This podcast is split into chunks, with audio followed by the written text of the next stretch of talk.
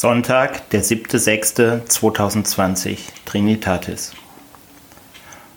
Unser Anfang und unsere Hilfe stehen im Namen des Herrn, der Himmel und Erde gemacht hat, der Wort und Treue hält ewiglich und der nicht loslässt das Werk seiner Hände. Amen. Der Wochenspruch steht im zweiten Brief des Paulus an die Gemeinde in Korinth im 13. Kapitel, Vers 13 und gibt diesem Sonntag gleichsam seinen Namen, Trinitatis. Das bedeutet Dreieinigkeit. Die Gnade des Herrn Jesus Christus und die Liebe Gottes und die Gemeinschaft des Heiligen Geistes sei mit euch allen. Ich möchte beten. Gott unser Vater, du hast uns geschaffen nach deinem Bilde. Du hast uns die Freiheit geschenkt, zu unterscheiden zwischen Gut und Böse. Leite uns auf unseren Wegen mit deiner Liebe. Herr Jesus Christus, du hast uns den Weg zu Gott gewiesen.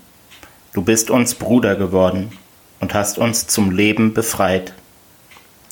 Du Heiliger Geist, du erschließt uns das Wort, von dem wir leben. Sammle du unsere Gedanken, tröste die Traurigen, erneuere unsere Sprache, dass sie taugt, den Menschen in Respekt und Liebe zu begegnen und zu loben unseren Gott. Amen.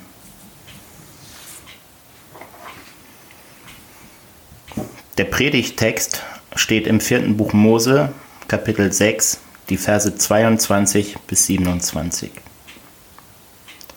Und der Herr redete mit Mose und sprach, Sage Aaron und seinen Söhnen und sprich, so sollt ihr sagen zu den Israeliten, wenn ihr sie segnet. Der Herr segne dich und behüte dich. Der Herr lasse sein Angesicht leuchten über dir und sei dir gnädig. Der Herr hebe sein Angesicht über dich und gebe dir Frieden. So sollen sie meinen Namen auf die Israeliten legen, dass ich sie segne. Liebe Gemeinde, den Segen haben wir also gehört. Dann käme jetzt sofort der Psalm 68, der den fulminanten Schlussakkord setzt, und dann wäre der Gottesdienst vorbei. Moment. Bitte bleiben Sie noch sitzen, auch an den Empfangsgeräten zu Hause. Ich möchte ein wenig über den Bibeltext mit Ihnen nachdenken. Der Predigtext steht im vierten Buch Mose, das den Titel Numeri gleich Zahlen oder Zählungen trägt. Zu Beginn des Buches werden die Israeliten geordnet nach ihren Stämmen gezählt bevor sie die Wüstenwanderung antreten. Ordnung ist das halbe Leben, sagt man, und das Buch Numeri ist voll von Ordnungen für das Leben, die Gott Moses im Gespräch mitteilt. Unser Predigttext steht inmitten der Ansagen an die für den Dienst an der Stiftshütte zuständigen gezählten 8580 Leviten. Aber damit genug der Zahlenspielerei. Ich möchte mich lieber auf den Wortlaut und den Sinn des priesterlichen Segens konzentrieren. Beim Aufschreiben und Gliedern des Textes ist mir sofort die dreifache Nennung des Gottesnamens aufgefallen, was ja wunderbar zu diesem Sonntag Trinitatis passt. In der Übersetzung nach Luther und auch in der Zürcher Bibel steht da das großgeschriebene Herr, um zu verdeutlichen, dass dort im Hebräischen der Gottesname steht, das sogenannte Tetragramm die vier Buchstaben Jod, He, Waf, He. Daraus wurde im Mittelalter die Lesart Jehova, aber eigentlich stehen da nur die Konsonanten J, H, W, H. Jüdinnen und Juden sprechen den Gottesnamen aber aus Ehrfurcht vor dessen Heiligkeit nicht aus. Als Ersatzwort wird stattdessen am häufigsten Adonai gelesen bzw. gesprochen, was mit mein Gott übersetzt werden kann. Das hebräische Adon wiederum kann mit Herr wiedergegeben werden. Und so werde ich im Folgenden das unseren Ohren vertrautere Herr lesen, werde aber ausführen, dass damit kein herrischer, chauvinistischer Despot gemeint ist. Mit denen ist die politische Landkarte zurzeit viel zu voll. Die Nennung des Gottesnamens führt die Leserinnen des Buches Numeri zurück in die Zeit vor der Wüstenwanderung und der Landnahme in die Zeit, in der Israel versklavt und gefangen in Ägyptenland war. Gott sah das Elend seines Volkes. Er hörte ihr Geschrei über die Bedränger und erkannte ihre Leiden. Und damit beginnt die Befreiungsgeschichte Israels, der Exodus, der Auszug aus Ägypten.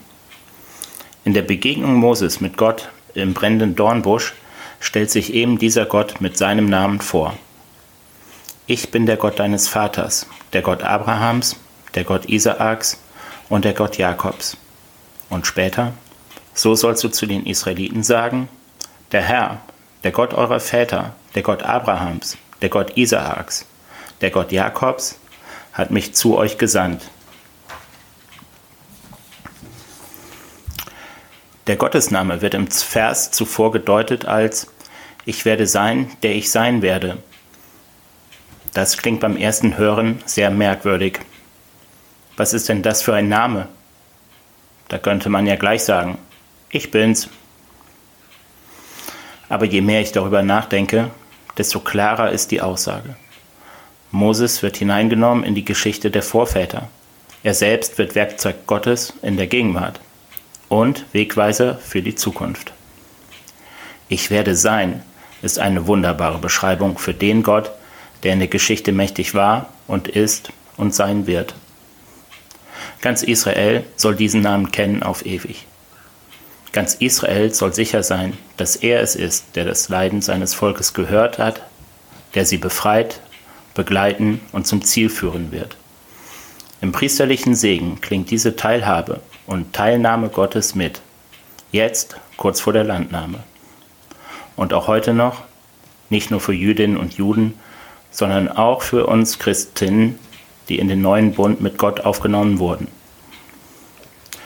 Als erstes erfolgt die Zusage der unmittelbaren Nähe Gottes im Segenswort. Der Herr segne und behüte dich. Ich werde sein, segne dich. Der Gott Israels behütet dich. Der Segen, das ist die Lebenskraft, die Gott schenkt. Segen kann man sich nicht verdienen, er ist einzig und allein Geschenk dieses einzigartigen Gottes. Die Priester sind hier die Mittler, nicht diejenigen, die bestimmen, wer den Segen erhält und wer nicht. In der direkten Anrede Segne dich ist jede und jeder in die Fürsorge des guten Hirten eingeschlossen. Der Herr lasse sein Angesicht leuchten über dir. Ich werde mein Angesicht über dich leuchten lassen Welch ungeheure Zusage. Die Aussicht, dass der Ewige mich anstrahlt, wie die Sonne an diesem schönen Frühsommertag, finde ich faszinierend. Ich bin erstaunt über die Güte und Barmherzigkeit Gottes. Und was so schnell überlesen oder überhört wird, Gott begegnet mir unmittelbar, gleichsam von Angesicht zu Angesicht. Aber halt, ist das nicht Blasphemie, den unsichtbaren Gott zu sehen? Hat jemals irgendjemand Gott gesehen? Nein, das wohl nicht. In der Metapher des Angesichts ist Gottes Zuwendung gemeint. Und zwar in positiver Absicht, gleichsam mit offenem Visier, ohne Maskerade. Apropos Maskerade. Wenn ich mich umschaue, sehe ich auch über den Mund- und Nasenschutz hinweg freundliche, interessierte, wache Augen, die leuchten und strahlen. In Hiob 29, Vers 24 heißt es, Wenn ich ihnen zulachte, so, fas so fassten sie Vertrauen, und das Licht meines Angesichts tröstete die Trauernden. Ja, ich glaube, dass auch wir Menschenkinder in der Begegnung von Angesicht zu Angesicht Gottes Gegenwart spüren können. Und sei dir gnädig. Gott wird gnädig sein. Wir finden Gnade vor Gottes Augen. Güte und Barmherzigkeit stehen im Zentrum des Segens. Auch das nicht, weil wir ein perfektes Leben führen oder so super toll sind. Die Gnade setzt doch voraus, dass wir fehlbar sind und immer wieder fehlen werden. Das Gesetz oder auch das Gewissen, sofern es dennoch wach und nicht abgestumpft ist, sprechen mir doch eigentlich das Urteil zu. Schuldig. Wenn ich das erkenne, dann kann ich doch nur auf Gottes Gnade hoffen. Gnade vor Recht, sagt man ja auch. Und ich glaube, dass Gott mich ins Recht setzt, wenn ich bereue und um Gnade bitte. So ist das Segenswort auch die Antwort auf unser Bitten und Flehen. Der Herr erhebe sein Angesicht über dich. Das habe ich, denke ich, nie wirklich verstanden. Gott erhebt sich über mich, guckt mich gleichsam von oben herab an, doch wie ein Despot. Die Formulierung sein Angesicht erheben bedeutet im Alten Testament häufig ganz profan ansehen, den Blick heben und jemanden ansehen. Gott sieht mich gnädig an. Wenn Gott sein Angesicht abwendet, dann wird es trostlos und Erschrecken und Tod greifen um sich. Wenn Gott einen aber ansieht, richtet er ihn auf. Im Zwischenmenschlichen haben wir die Formulierung sich in die Augen sehen können. Wenn das nicht mehr geht, ist kaum ein Gespräch oder eine Begegnung mehr möglich. Kain senkte finster den Blick und schlug seinen Bruder Abel tot. Sich in die Augen schauen kann man nur, wenn man versöhnt, wenn man versöhnt ist, wenn kein Argwohn und kein Falsch zwischen Menschen stehen. Wenn ich im Gottesdienst den Segen empfange, dann senke ich zu Beginn meinen Kopf und schließe die Augen. Bei dem dritten Segenswort aber erhebe ich mein Angesicht und öffne die Augen, so als wenn Gott mich aufrichtet, mir in die Augen schaut und sagt, es ist gut, du bist okay. Ich gebe dir meinen Segen und gebe dir Frieden. Darauf läuft der Segen hinaus auf Gottes allumfassenden Shalom. Damit ist alles gesagt und gemeint, was dem Leben dient. Glück, Unversehrtheit, Gerechtigkeit, Geschwisterlichkeit, Zufriedenheit. Ich bin sehr, sehr froh, dass wir diesen Segen jeden Sonntag hören und zugesprochen bekommen. Ich bin sehr, sehr froh, dass er in der evangelisch reformierten Liturgie verankert ist und am Beginn der Woche steht und also nicht nur am Sonntag zugesprochen wird, sondern durch den Alltag trägt. Und der Friede Gottes, der höher ist als alle menschliche Vernunft, bewahre und behüte unsere Sinne in Christus Jesus. Amen. Ich möchte beten. Gott, wir möchten deinen Segen spüren und ihn in die Welt tragen. Wir bitten dich, schenke uns deine Lebenskraft, damit wir Leben einüben können das dein Heil in der Welt aufscheinen lässt. Gott, die Welt ist verdunkelt von Hass. Hass zwischen Menschen unterschiedlicher Hautfarbe. Wir bitten dich für die Menschen in den USA, hilf ihnen, Wege aufeinander zu finden, aufeinander zuzufinden. Bewege die verantwortlichen Politikerinnen, Worte der Versöhnung zu sprechen und auf Frieden hinzuwirken. Lege deinen Frieden in ihre Herzen, damit sie zum Wohle aller Menschen ohne Unterschied handeln können. Wir bitten dich für die Menschen, die Versöhnung bewirken möchten. Schütze sie, damit sie nicht Opfer der Gewalt werden. Wir bitten dich für die Journalistinnen, dass sie ohne Einschränkung und Gefahr für ihr Leben frei berichten können. Gott, wir denken an Menschen in allen Regionen der Welt, die drangsaliert werden, die der Gewalt von diktatorischer Herrschaft ausgesetzt sind die spüren, dass ihr Leben nichts gilt. Schenke ihnen Mut zur Gegenwehr. Lass sie wissen, dass auch sie deine Ebenbilder sind, die du liebst und achtest. Gott, die Welt ist verdunkelt von Hass. Aber du bist das Licht der Welt. Du hast uns die Heilige Geistkraft geschenkt, um neue Anfänge zu wagen und so zu leben, dass wir ein Segen sein können. Gott, wir bitten dich für alle Menschen auf der Welt. Segne uns und lass uns zum Segen werden. Amen.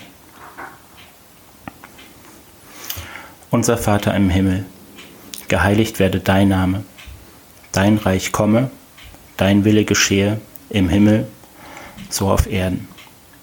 Unser tägliches Brot gib uns heute und vergib uns unsere Schuld, wie auch wir vergeben uns Entschuldigern.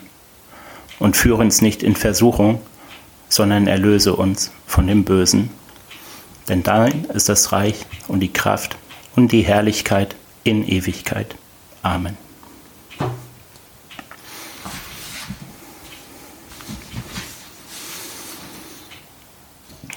Der Herr segne dich und behüte dich. Der Herr lasse sein Angesicht leuchten über dir und sei dir gnädig.